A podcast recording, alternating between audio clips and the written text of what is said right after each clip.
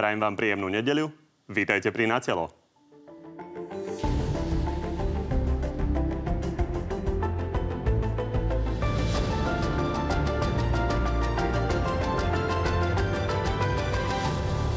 Koalícia sa stále sporí o to, ako riešiť pandémiu. Richard Sulík tvrdí, že vláda drží ľudí v neistote. Sa strašne rýchlo tie opatrenia menia. Premiér teda žiadal do pár dní alternatívny plán. Šéf es a es to nestihol a Igor Matovič už stratil záujem. Možno Mongolsko nebude mať svoj, svoj samostatný pandemický plán vypracovaný. A treba ho ponúknuť, treba ho zobchodovať.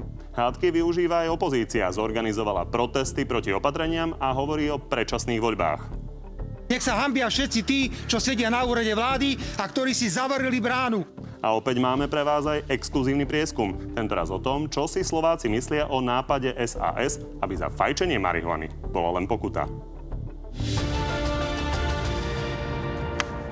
No a hostia na to budú určite reagovať, keď sa k tomu dostaneme. Máme tu najpovolenejšieho aj k tomu prieskumu, ale aj k mnohým iným otázkam. Richard Sulík, predseda es a es. Dobrý deň. Dobrý deň, prajem, ďakujem pekne za pozvanie. A bývalý minister hospodárstva a dnes poslanec za Hlas, Peter Žiga, dobrý deň. Dobrý deň, prajem, ďakujem za pozvanie. Pán Sulík, začneme ale tým, čo sme videli v tých úvodných headlinoch, a to je teda ten váš plán. Vy ste to teda pochopili tak, že ho nemáte pripraviť na minulú nedeľu, ale až na túto nedeľu, len tá už je tiež. Takže čo v ňom bude? Plán je hotový a predstavíme ho na tlačovej besede zajtra ráno o deviatej hodine a prakticky tam sa všetko dozviete. Základ toho plánu je taký, že nebudeme sa dívať na Slovensko ako na jeden celok bez ohľadu na to, kde je aká miera nákazy, ale rozdelíme si to Slovensko. My navrhujeme podľa tridsaťšesť obvodov regionálnych úradov verejného zdravotníctva a tam, kde je tie obvody, ktoré sú najmenej problematické, tam majú byť aj, aj najvoľnejšie tie opatrenia. Naopak obvody, ktoré sú najviac zamorené, tak tam majú byť tie opatrenia najprísnejšie. Čiže máme si to predstaviť podobne, ako Česko predstavilo pred, myslím si, že niečo vyše týždňom ten, toho svojho psa, že tam budú nejaké farbičky a podľa toho bude rozdelené, že akým spôsobom má byť ktorý región otvorený alebo zatvorený. Áno, my sme sa aj inšpirovali týmto modelom, rovno priznávam, je vo veľa veciach naozaj dobre, chytro spravený, ale predsa len je tam aj značný počet našich nejakých modifikácií a vylepšení a hlavne prispôsobení sa situácii na Slovensku. Napríklad niektoré dáta, nejaké špeciálne dáta nie sú u nás k dispozícii. To len ako príklad uvádzam. Na tomto pláne sme robili v osmi, ten, ten tým tých ľudí bol v osmi, boli tam odborníci prakticky zo všetkých oblastí a myslím si, že zajtra o deviatej do obeda, keď na tlačovej besede predstavíme, že splní očakávania. Pán Žiga, toto je dobrý nápad? Zlý nápad? My od začiatku, odkedy vznikla tá kríza, e, hovoríme, že treba mať jasné pravidlá. A od začiatku treba hovoriť, čo sa stane, keď nastane situácia A, čo sa stane, keď nastane situácia B a čo sa stane, keď nastane situácia C. Aj premiér Matovič hovoril, že oni už majú pripravený dvanásťstranový plán, ešte ani premiérom nebol. A vidíte, že tie opatrenia, ktoré boli príjmané aj počas prvej e, vlny pandémie, aj počas E, týchto dní e, sa zdá, že žiadne pravidlá nemajú. To je tak, ako že čo sa babe snilo, e, čo sa babe chcelo, to sa babe prisnilo. To znamená, e, je to tak, že čo, sa napa- čo napadne pána premiéra, to platí.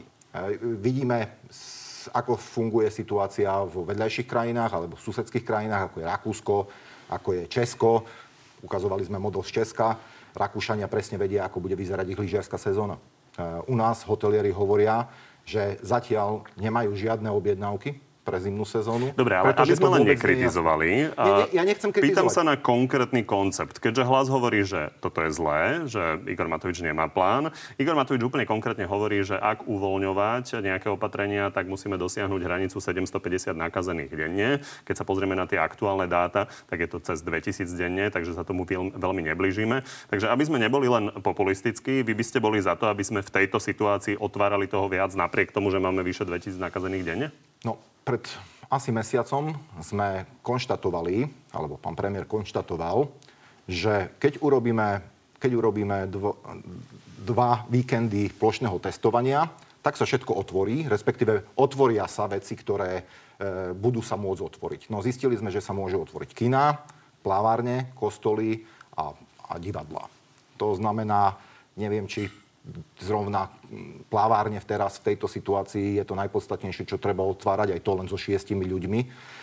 A mám pocit, že keď sa môžu otvárať kina, divadlá, tak aj reštaurácie by mohli dostať priestor, pretože reštaurácie avizujú, že dve tretiny z nich do konca roka už nevydržia žiť zo zásob. A tým pádom Dobre, môže byť... Ja vás nenechám len kritizovať, ešte sa vás dopýtam. Pán Sulík chcel ale, ale reagovať. Áno, lebo nebola to len kritika, veď pán Žiga povedal, teda, že tiež, on síce povedal, že A, B, C, či to poviete A, B, C, alebo zelená, oranžová, červená, to je Ide o tie hranice. Jedno. Ide o to, či si to môžeme napríklad teraz dovoliť, aby sme toho otvárali viac no, pri súčasnej situácii. My keď máme dvetisíc na celé Slovensko, to neznamená, že v, v každom jednom okrese alebo obvode je, je to úplne rovnaká tá miera zamorenia. To znamená, poďme sa na to dívať detailnejšie. Tam, kde je menej, tam môžeme otvoriť reštaurácie. Tam, kde je viac, tam ich e, necháme zavreté.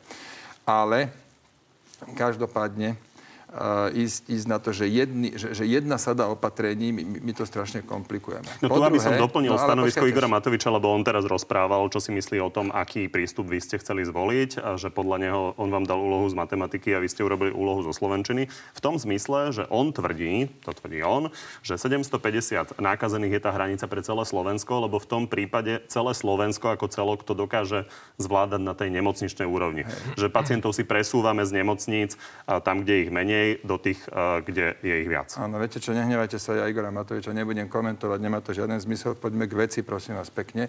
Dívať sa iba na počet nakazených je, je trochu jednoduchý, trochu jednolineárny pohľad, alebo jednodimenzionálny. Dôležité je sa pozrieť aj, ako rýchlo sa zvyšuje miera nakazenosti. Špeciálne je dôležité sa pozrieť na osoby na šesťdesiatpäť rokov, lebo sú zvlášť ohrozené. A takisto keby boli dáta, bolo by veľmi dobre sa pozrieť na tzv. Pozitivitu.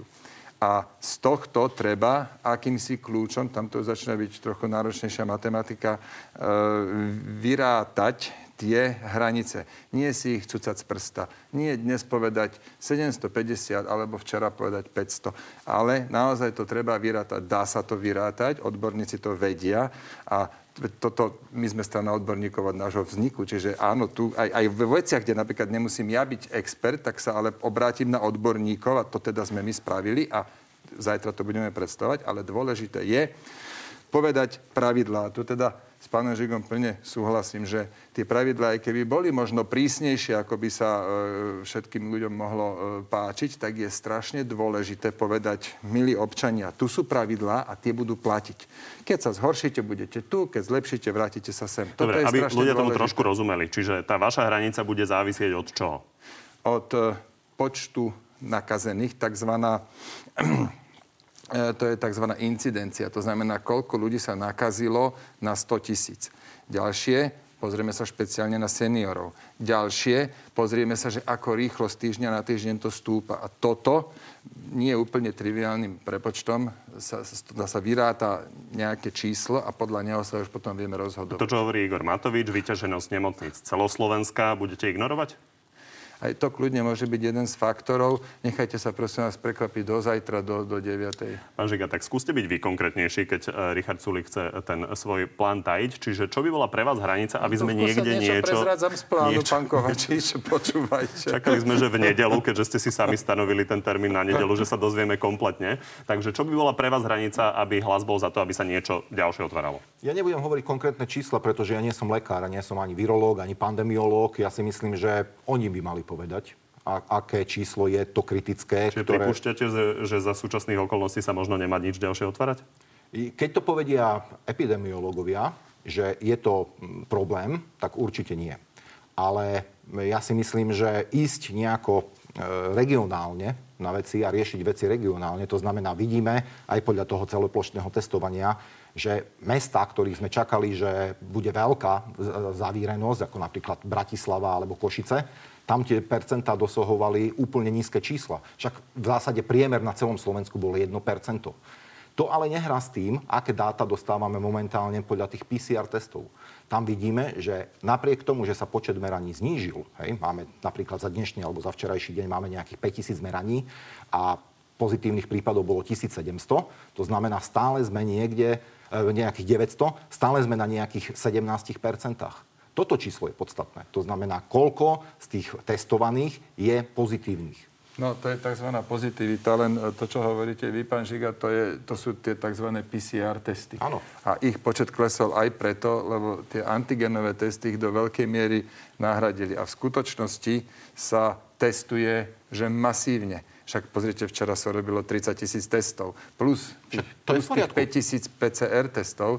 A čiže, čiže testuje sa naozaj veľa, len zatiaľ sa výsledky z tých antigenových testov ne, ne, nezohľadňujú v tej celoslovenskej štatistike. Zároveň... Začali sa zohľadňovať. Od, od štvrtka tu vidíme dáta, kde sa hovorí aj o antigenových testoch. Antigenové testy priniesli tristošesťdesiatdeväť pozitívnych k sobote, čiže to sú vlastne piatkové čísla. Páni, tie testy teda musíme nejako nakúpiť. Vy ste to dostali za úlohu aktuálne a Igor Matovič teda vymyslel, že v tej komisii, ktorá to bude riešiť, máte byť vy predsedom a podpredsedovia majú byť títo ľudia. Prvý podpredseda Robert Fico, druhý podpredseda Peter Pellegrini a tretí podpredseda Marián Kotleba. Pán Žiga, prečo do toho nejdete? My ako opozičná strana e, nemáme prečo byť v takejto komisii a my si myslíme, že my máme ako z pozície parlamentnej strany dostatok možností to celé kontrolovať. Napriek to, a zároveň si myslíme, že e, plošné testovanie antigenovými testami e, nie je to, čo je správne. Aj Európska komisia povedala, že keď testovať antigenovými testami, tak e, komunitne, testami, ktoré majú viac ako osemdesiat percentnú tú e, senzitivitu, to znamená nie tridsať percentnú, ako majú tieto testy, ktoré boli nakúpené pre tie celoplošné testovania. A zároveň hovoríme o tom, že my e, to nevnímame ako, ako dobrý krok a neviem ani dôvod, prečo by to malo napríklad nakupovať ministerstvo hospodárstva. Zároveň ale hovoríte, že to je nakupované predraženie. Pán Raši to tu rozprával, takže... E, Vy kritizujete to, ako je to nakupované. Igor Matovič vás vyzval. Je pravda, že opozícia často toto nerobieva, ale vy to naozaj vytrvalo kritizujete ako opozícia. Čo je zlé na tom, aby ste si išli sadnúť do tej komisie, pán Pellegrini, a povedali, že či predraženie alebo nepredraženie? Ale to je politická záležitosť, pán redaktor. Úplne jednoznačne vám poviem, že my nebudeme participovať na hrách, ktoré tu hrá pán premiér Matovič. Pán Sulík? Privítali by ste pána uh, Pellegriniho a pána Fica ja v tej komisii? Som, ja som dal možnosť všetkým relevantným uh, silám spoločenským, aby sa zúčastnili uh, tej, tej výberovej, alebo aby sa stali členmi tej výberovej komisie. To znamená, uh, v pondelok idem oslo, zajtra idem osloviť Zastavte korupciu, Transparency International, napíšem list uh, parlamentným stranám a samozrejme budú tam aj uh, odborníci z ministerstva zdravotníctva a takisto ľudia z oddelenia nákupu, z verejného obstarávania, z ministerstva hospodárstva. Dokopy tam bude, neviem, osem alebo desať ľudí. Závisí od toho, kto všetko príde. No a no, ale privítali to, by ste tam sme... teda kolegov z opozície? No, však keď ich pozývam, tak samozrejme... A čo hovoríte na to, že oni hovoria, že neprídu? Je to ich dobré právo, takto sa rozhodli, len je to trochu zvláštne. Uh, ja, ja som ani nezachytil presne, či, či strana Hlas to kritizovala, ale teda hovoríte, že pán Raši áno, ale som zachytil, ako, ako slovútne a, a veľmi intenzívne to kritizoval Robert Fico a ešte teda aj klamal, preto lebo tvrdil o mne, že ja mám napojenie na šéfa tej firmy z Trnavy, ktorá to obstaral, čo nie je pravda, netuším, kto to je ten pán. A preto som si povedal, však dobre, keď teda tak hlasno sa ozýva, tak nech sa páči, nech si tam sadne za stôl a nech sa, nech sa k tomu vyjadri a nech to ide tiež ustrážiť, ale no tak nakoniec sa toho zlako. Viete, to sú všetko také tie reči. Ja. Dobre, povedali teda nie, nezúčastnia sa. Chcem sa ale teda pozrieť na to, na čo ideme použiť tie testy, lebo Igor Matovič už avizoval, že celoplošné testovanie má ďalšie prísť. Teraz na teatri povedal konkrétne, že jeho predstava, s ktorou ide na to rokovanie v pondelok na koaličnú radu, kde sa to má riešiť, je o dva týždne a povinné. Vaša aká?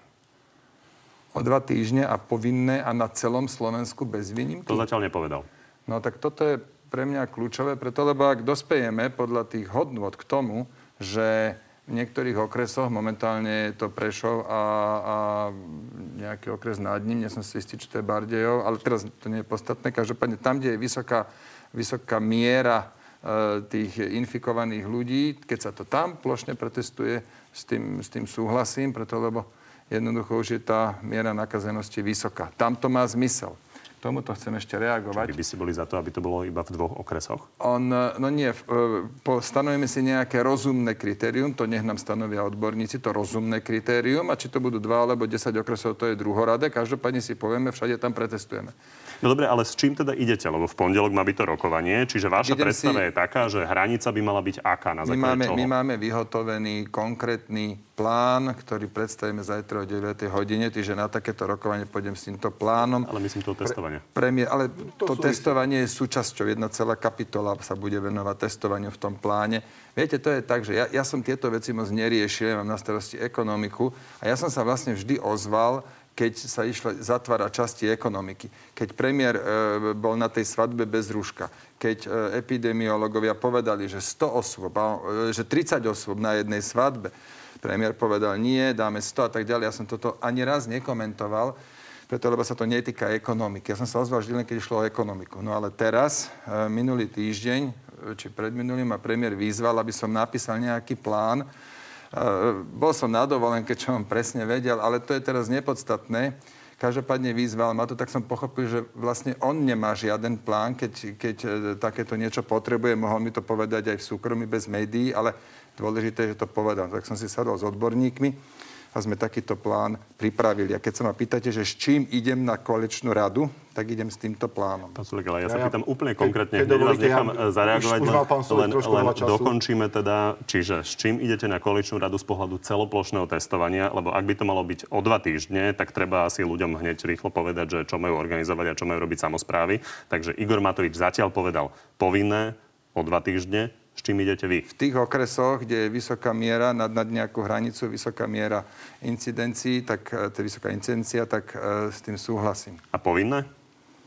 No, nemusí to byť úplne povinné. Môže to byť tak, že bude zákaz vychádzania a, a jedna z výnimiek bude negatívny test. Čiže podobne ako doteraz. No, napríklad. Hej. Ja nechcem byť, pán Sulík, zlomyselný, ale myslím si, že dnes pán premiér hovoril, že vy už nemusíte chodiť so žiadnym plánom, pretože Uh, už ho môžete poslať do Mongolska. To po, po, povedal asi minulý týždeň, myslím, že vám to odkázal. A dnes som zachytil, že povedal, že on vám dal úlohu z matematiky a vy riešite sloh. Tak uh, ja neviem, že čo chcete zajtra predstavovať, pretože uh, tak, tu, takýto názor má pán premiér Matovič. No, nie je jediný v tejto krajine a iní ľudia tu rozhodujú. Ako som povedal, nebudem ja všetky jeho výroky komentovať, nemá to žiaden zmysel, ale to Mongolsko, keď ste teda spomenuli, tak my by sme sa mali od Mongolska čo, čo učiť. Ja som si pozeral ich čísla. Nula mŕtvych. Nula mŕtvych. A za minulý deň, už za, za niekedy, niektorý deň minulom týždni mali, že traja nakazení. Akože Mongolsko je na to zjavne veľmi dobré. Že už Čiže... možno taký plán, ako vy prinesiete, už majú. Ako? Že už možno taký plán, ako vy prinesiete, zajtra už majú. Možno, možno, že by sme sa mohli pozrieť na to, čo robia v Mongolsku. Hej. Možno majú aj nižšiu hustotu obyvateľstva ako Slovensko. No, tak asi dobre. Výrazne aj. Poďme sa pozrieť na hustotu ľudí, ktorí sa vyskytli na protestoch proti vláde. Tie sa uskutočnili sedemnásteho novembra.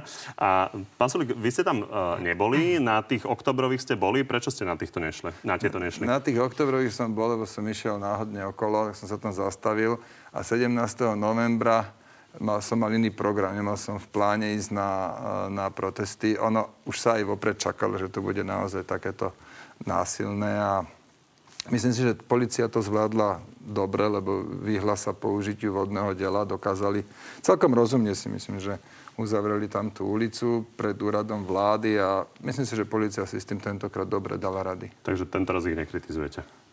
No ja som mal len problém, viete, keď zoberete vodné dielo a striekate tú studenú vodu po všetkých, hlava, nehlava, tak ako to nepovažujem za taký dobrý prístup. Pán Žiga, vaši hlavní predstavitelia na tom proteste neboli. Na druhej strane vy ste nevyzývali, aby tam nešli ľudia. Povedali ste, že sa majú rozhodnúť. Keď ste videli, ako to vyzeralo, videli ste, že tam naozaj veľké množstvo ľudí bolo bez rúšok, tak bolo to správne nepovedať, že nechoďte tam?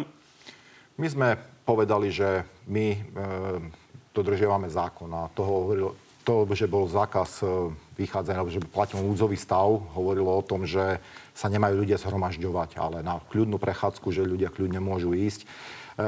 Ten sedemnásteho november má takú symboliku na Slovensku, aj v Čechách koniec koncov. Ale videli ste, že to nebola kľudná prechádzka, takže nebola chyba, že sa tam tí ľudia stretli? Ja si myslím, že boli tam aj ľudia, ktorí neboli nejako agresívni a ktorí sa len prišli pozrieť a vzdať nejak ticho hold sedemnástemu novembru. Myslím si, že ja som videl aj zábery z Košíc a videl som aj zábery z iných miest.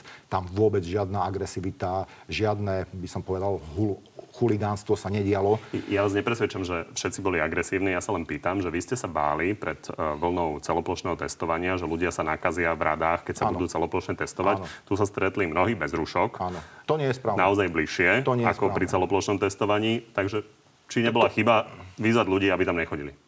My sme hovorili, že dodržiavajte všetky pandemické opatrenia a, a hovorili sme zároveň, že tridsiate prvé výročie novembra je významný sviatok a prvýkrát nemohli ľudia prísť do ulíc a nejakým spôsobom deklarovať vzťah k tomuto sviatku. My sme naopak urobili trošku iný počin. Spustili sme anketu. Keď sa dostaneme, Dobre. dokončíme ešte túto tému. Pán Sulík, podľa ministra obrany tam protestovali opice a psychopati, takže nikto nepopiera, že tam boli aj násilníci a futbaloví fanúšikovia, ale je dobré, keď takýmto spôsobom opice a psychopati pomenúva člen vlády. Nie, je to, neš- je to nešťastný výrok. Je to nešťastný výrok a ja si myslím, pán Naď by to dnes už nenapísal. Tak pozrime sa na to referendum, lebo to je jedna z tém, ktorá sa tam komunikovala. es en es, Hlas a Smer sa predháňajú v tom, kto bude prvý v tej komunikácii. No a Hlas prišiel teda so zbraňou Igora Matoviča vlastne internetovou anketou, dokonca na tom istom mieste ste ju ohlásili. A treba povedať, že zožal aj kritiku za to, akým spôsobom ju realizoval. A teda nie len bežných ľudí, ale aj odbornej verejnosti. Pozrime sa na to. Neotvárajte to, automaticky vám to priráta Hlas. Celá anketa je podvod, zarátava hlasy ľudí, aj ktorí vôbec nehlasovali. Do akej míry sa dá veriť, že za jeden deň dokáže stránka vygenerovať stopäťdesiat tisíc hlasov? Uh, nedá. Nedá, zrejme to bolo spôsobené tým slabým zabezpečením. Pán Žiga, vy máte v strane uh, digitálneho lídra, bývalého Petra Pellegriniho, človeka, uh, vicepremiéra uh, pre uh, í té, pána Richarda Rašiho. Nie je to trošku blama, že neviete zorganizovať takúto anketu? Ja by som to videl v dvoch rozmeroch. Jedna je tá technická a jedna je tá, čo, o čo išlo v tej ankete. O čo e... išlo ste odkomunikovali na tlačovke a poďme ano. na tú technickú. Lebo... Te... Tak z technického hľadiska sa asi všetko nedotiahlo tak, ako by malo. Ako keď človek robí, robí aj chyby. Asi sme už aj poučení, že inak by sme to možno v tejto chvíli nastavovali aj všetky tie protokoly, ktoré s tým súvisia, aj tie zabezpečenia. Ja nie som nejaký zna- značný znalec í té techniky. Vy nie ste, ale Peter Pellegrini je bývalý digitálny líder. Máte tam ľudí, ktorí boli zodpovední za našu zdravotnú dokumentáciu, aby neunikla, za občianske preukazy elektronické a neviete zorganizovať anketu? To je anketa, ktorá, ktorou sme my chceli zistiť, pretože sa na nás ľudia ako na opozičnú stranu obracali, aby sme tú situáciu v krajine už nejakým spôsobom pohli, pretože ľudia majú zlé, sú frustrovaní zo situácie, ktorú prináša vláda. A mám pocit, že my sme takýmto spôsobom ako opozičná strana. Je to jeden zo spôsobov, akým opozičná strana môže bojovať proti vláde. My, viete, máme menšinu v parlamente, opoz- opozícia má päťdesiatpäť hlasov a my sa musíme e, pýtať ľudí, čo máme robiť a akým spôsobom môžeme postupovať. To znamená, anketa je jeden spôsob, potom vyslovovanie nedôvery vláde je druhý spôsob, alebo skrátenie volebného obdobia je tretí a potom ďalším krokom je referendum.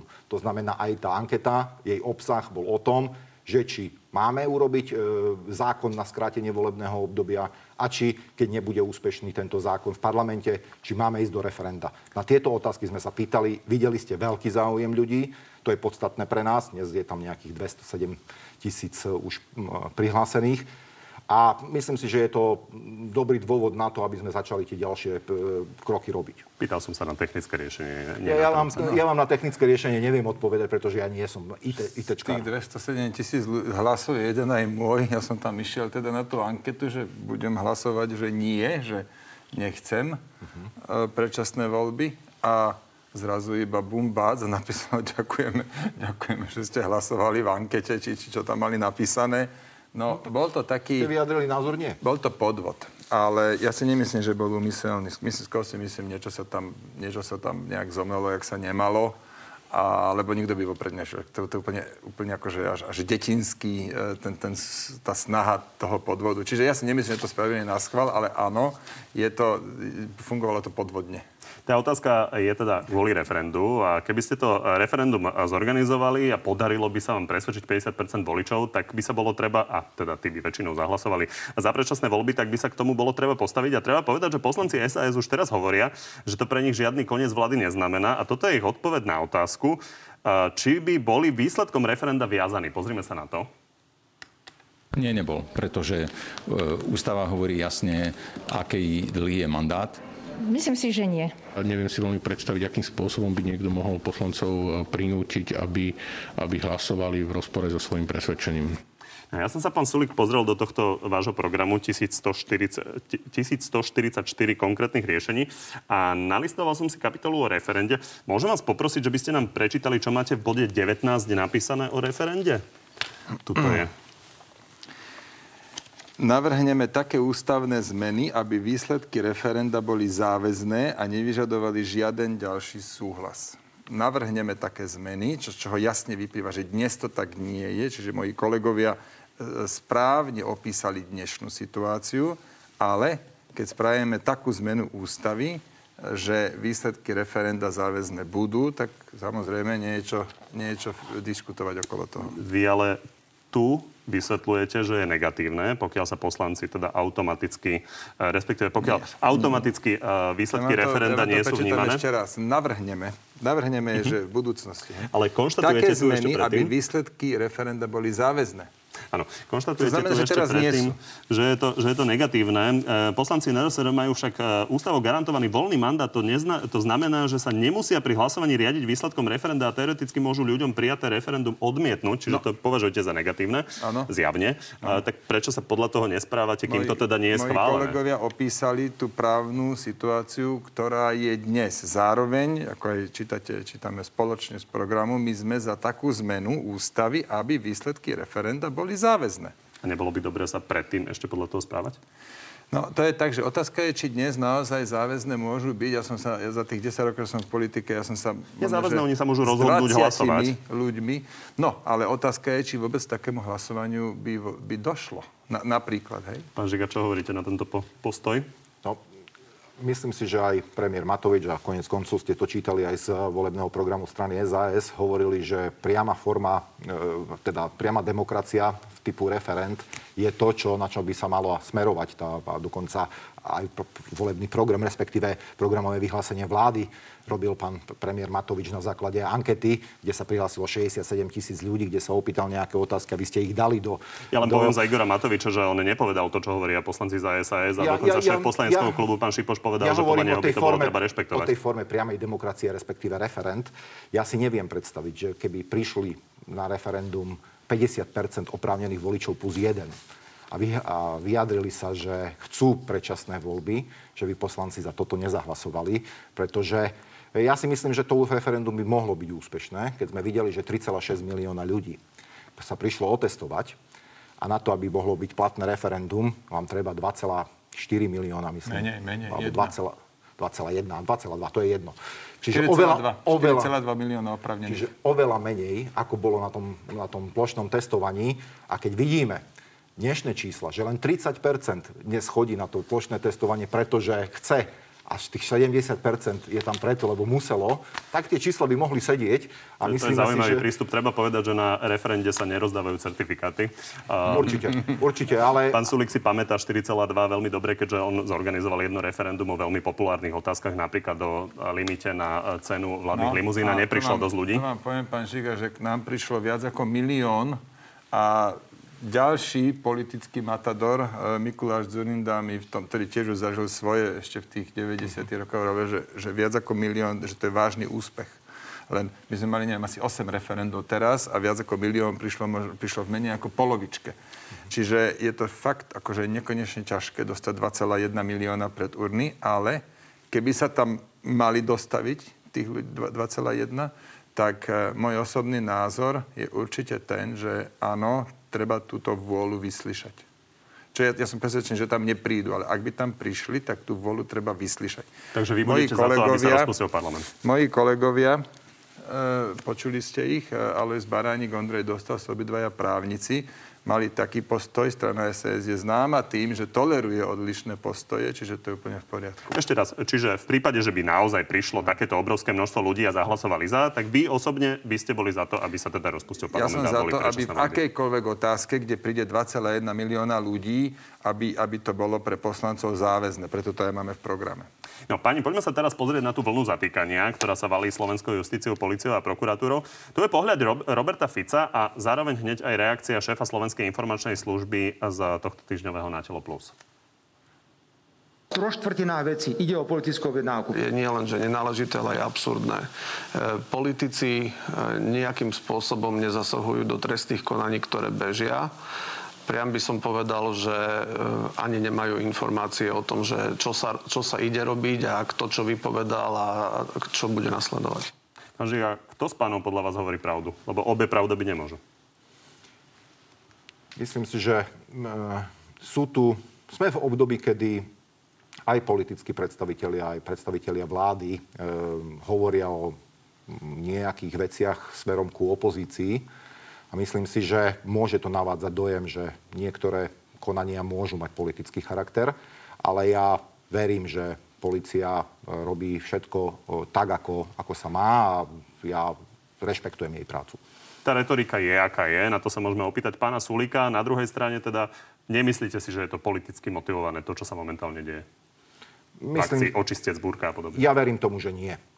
Pán Sulík, tá retorika naozaj je tvrdá. Igor Matovič hovorí, že napríklad pani Fico, Pellegrini by mohli ísť čoskoro do väzenia.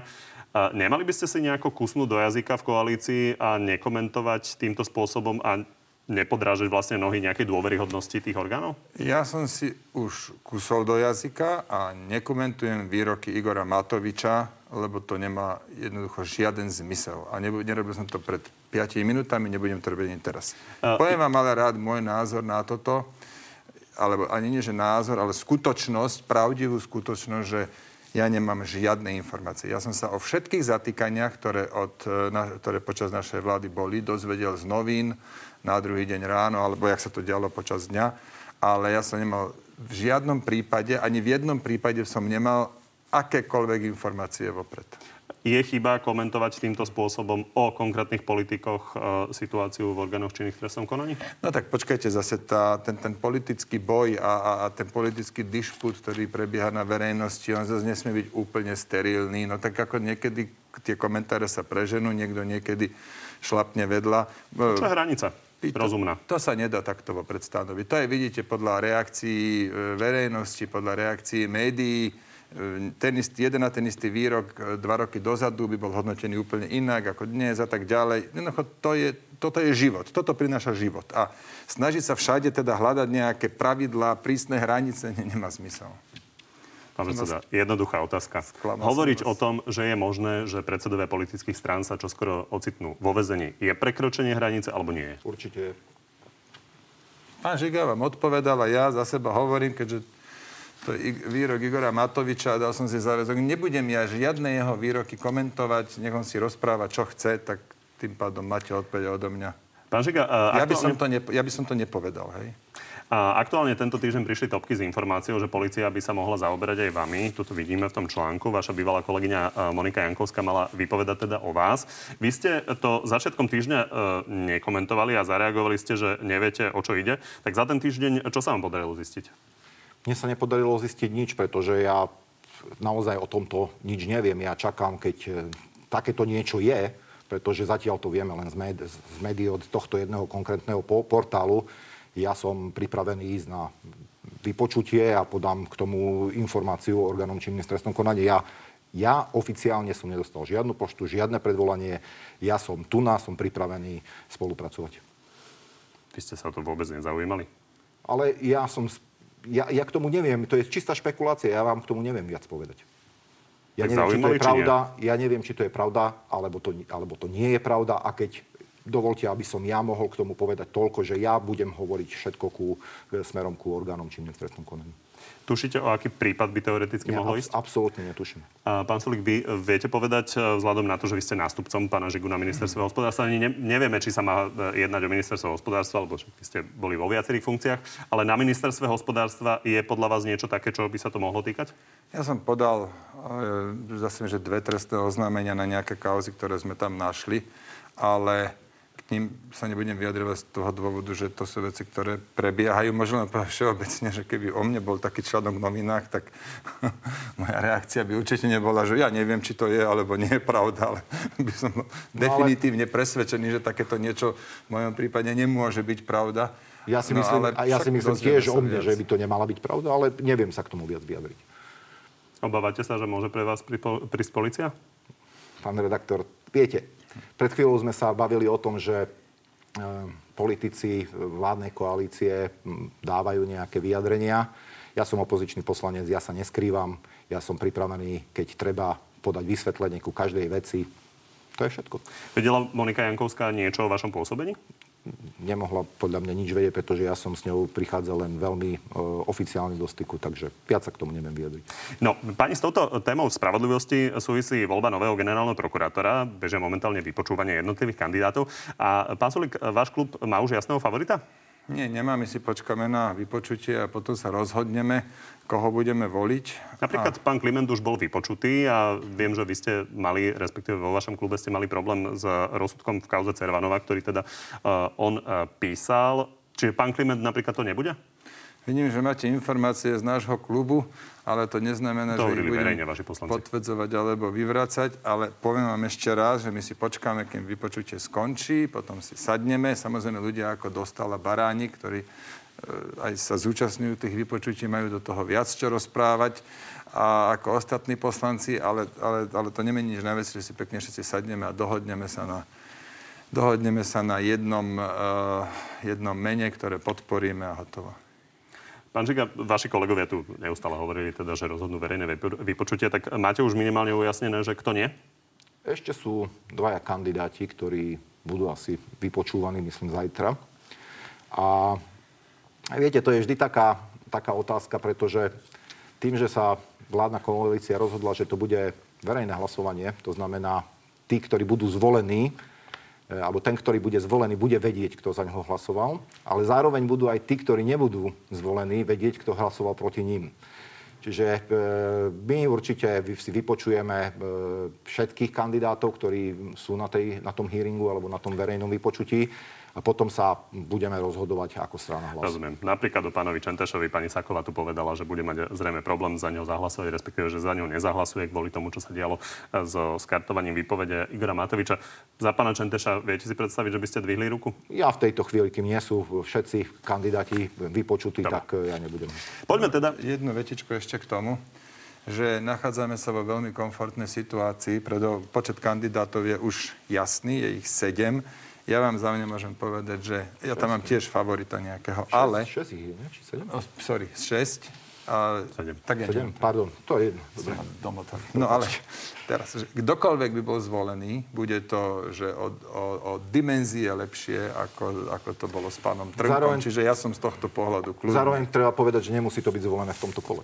A to je moja otázka záverečná k tomuto. Vy si idete sadnúť ako kluby, potom ako koalícia. Myslíte si, že budeme mať tento týždeň generálneho prokurátora? My máme dohodu z koaličnej rady, že je zelená karta. Čiže my sa budeme rozhodovať ako klub a hotovo. Čiže vyzerá to skôr, že nebude zvolený, keďže každý vám, si bude podľa svojho. Neviem to povedať, musíme počkať na vypočutie.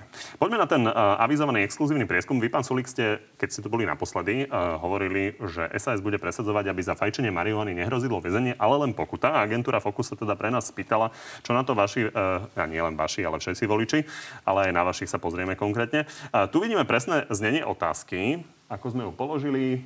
Takže hovorí sa tam o tom, že dnes sa za to ukladajú tresty odňatia slobody a že za fajčenie marihuany by mala byť teda iba pokuta. Čo si o tomto návrhu myslia uh, voliči? Ako myslíte, že to dopadne? Myslím si, že väčšina ľudí nebude to možno, že až tak presvedčivé, ale väčšina ľudí bude za tú pokutu. Chcel by som ale povedať, to nemusí byť len finančná pokuta, to môže byť aj verejno prospešné práce s nejakou fajnou bundičkou, na chrbte nápis, že teda fajčil som trávu, už to dnes nespravím a tak ďalej, ale my, my, chceme za, my nechceme, aby to bolo legalizované. Chceme, aby to naďalej ostalo zakázané, len nestrkajme ľudí kvôli tomu do basy. Toto je náš taký cieľ. Pán Žiga, váš tip? Ja si myslím, že ľudia nechcú, aby za takýto typ porušenia zákona išli tí páchatelia do väzenia, ale mala by tam byť určite sankcia. Hlavne by to nemalo byť cez, riešené cez anketu alebo cez prieskum verejnej mienky, ale skôr s odborníkmi. S odborníkmi sa to rieši dvadsať rokov. My sme sa opýtali, čo si myslia ľudia o tomto konkrétnom návrhu. Podobne ako sa pýtame aj na vaše konkrétne návrhy. Čiže vy by ste s tým, čo navrhuje pán Sulík, súhlasili? Viem si to predstaviť. Dobre, tak sa poďme pozrieť na to, ako to vidia ľudia. Vidíme, že za je tridsaťšesť percent, naopak proti vyše šesťdesiat percent, a len tri percentá ľudí na to nemajú názor. Mm. Tak vidíte, ja som čakal, že to bude cez päťdesiat za. Musíme robiť ešte trochu viac osvety. Tak sa poďme pozrieť na vašich voličov, ako to vnímajú oni. V prípade es a es tam vidíme, že iba päťdesiatjeden percent je za takéto riešenie. Poďme sa pozrieť na Hlas. Tam je to tridsaťjeden percent a šesťdesiatšesť percent je proti. Viete si predstaviť, že v takejto atmosfére by ste akýmkoľvek spôsobom prišli do Národnej rady s takýmto návrhom? Jasné, jasné, že áno, ale z tohto mne vyplýva, že musím robiť viac osvety, lebo ja sa napríklad stretávam často s tým, najmä odporcovia mi vykrikujú alebo vyčítajú, že my chceme legalizovať marihuánu, alebo dokonca, že chceme legalizovať drogy. Čo, čo vôbec nie je pravda. My chceme jednu jedinú zmenu, aby za fajčenie marihuány nebola basa, ale iba pokuta. To je ako keď idete na diaľnici, že prekročíte rýchlosť, tak je pokuta a nie je basa. No musíme robiť viac osvety. Ale minimálne voliči es a es to oceňujú, to ma teší. Máte pocit, že to oceňujú, keď je to päťdesiat percent? Tak je to väčšie. A koľko bolo tých proti? Tých bolo tridsať niečo iba. štyridsať, štyridsať. Aha. Tak je tam maličký rozdiel. Aj, aj medzi našimi voličmi budeme robiť viac osvety. Ešte, ak ste spomínali tých odborníkov, že odborníci to riešia dvadsať rokov, však ale celých dvadsať rokov odborníci hovoria, poďme to dekriminalizovať. Všetci nie. No. Ja som skôr za tých odborníkov. Nech odborníci povedia, čo má pre ľudí lepší význam a akým spôsobom sa s tým zaoberať, pretože toto sú prieskumy, viete, a... Pán Žiga, vo svetle týchto dát šesťdesiatšesť percent vašich voličov je proti. Vy si viete predstaviť, že by ste za to dvihli ruku? Určite nie. Určite, sa... určite nie, nebudeme za to hlasovať, určite. To je zaujímavé, lebo pred chvíľou ste povedali, že si to viete predstaviť. Pomohli ste vytvoriť pánovi Žigovi názor. No, ja, ja mám dlho... Ja som konzervatívny typ človeka, ja som nikdy marihuánu ani nefajčil, ani žiadne iné drogy nebral. Ja som fajčiar normálny, teda cigaretový, takže to je všetko. Tak sa poďme ešte na záver pozrieť, aby sme videli extrémy. V prípade voličov Progresívneho Slovenska je to najvyšší podiel, ale tiež stále je to len šesťdesiat percent. A najnižší podiel je to v prípade voličov ká dé há, kde je to šestnásť percent. No a teraz poďme na záverečnú rubriku. Tri otázky, áno, nie, zvládnete? Jasné, jasné. Pán Žiga, tak začnem vami. Počas protestov na sedemnásteho novembra sa tisíce ľudí na nich pohybovali bez rúšok. Po tejto skúsenosti bolo by podľa vás lepšie, keby sa neopakovali? Ja si myslím, že práve pred tými tridsaťjeden rokmi ľudia chceli, aby mali možnosť vyjadriť svoj názor. To znamená, pokiaľ by trval núdzový stav a pandémia, tak veľmi opatrne, ale inak nevidím dôvod, prečo by nemohli ísť protestovať. Toto bolo veľmi dlhé, áno, nie. Ja viem, ale treba to vysvetliť, nedá sa to jednou vetou povedať. Áno, jednou z jednou Hlas slovo. es dé zvažuje zorganizovanie referenda o predčasných voľbách. Pán Žiga, úplne úprimne, myslíte si, že príde viac ako päťdesiat percent ľudí? Ja verím, že áno. Minister vnútra Roman Mikulec tu minulý týždeň povedal, že by bol rád, keby sa stal Peter Kovařik nielen dočasným, ale aj trvalým, respektíve riadnym policajným prezidentom. Bolo by to dobré riešenie?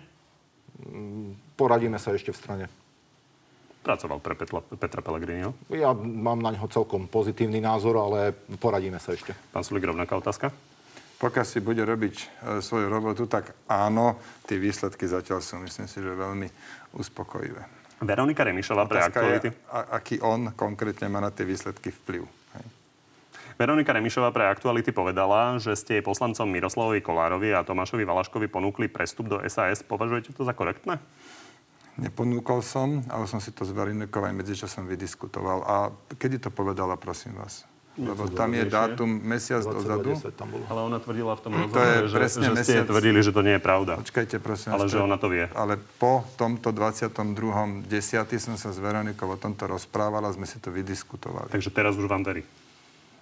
Tak vychádzam z toho, ja som nepovedal, ako to bolo a, a... Lebo ona hovorila, že vy ste to odmietali už v tomto rozhovore. Dobre, a vaša kolegyňa, šéfka zdravotníckeho výboru, Jana Ciganíková, hovorí, že Marek Krajčí nie je schopný minister zdravotníctva. Vašu podporu má? No tak je minister zdravotníctva, má ťažkú robotu, je súčasťou vlády, tak podporu má. Áno. Tak vám obom ďakujem, že ste prišli do Markízy. Ďakujem pekne, pekný deň. Ďakujem pekne za pozvanie a prajem ešte peknú nedeľu. No a príjemnú nedeľu prajem aj ja. Na budúci týždeň sme s Nateľom opäť späť a vrátime sa aj k čerstvému prieskumu preferencií, ktorý vám prinesieme. Dovidenia.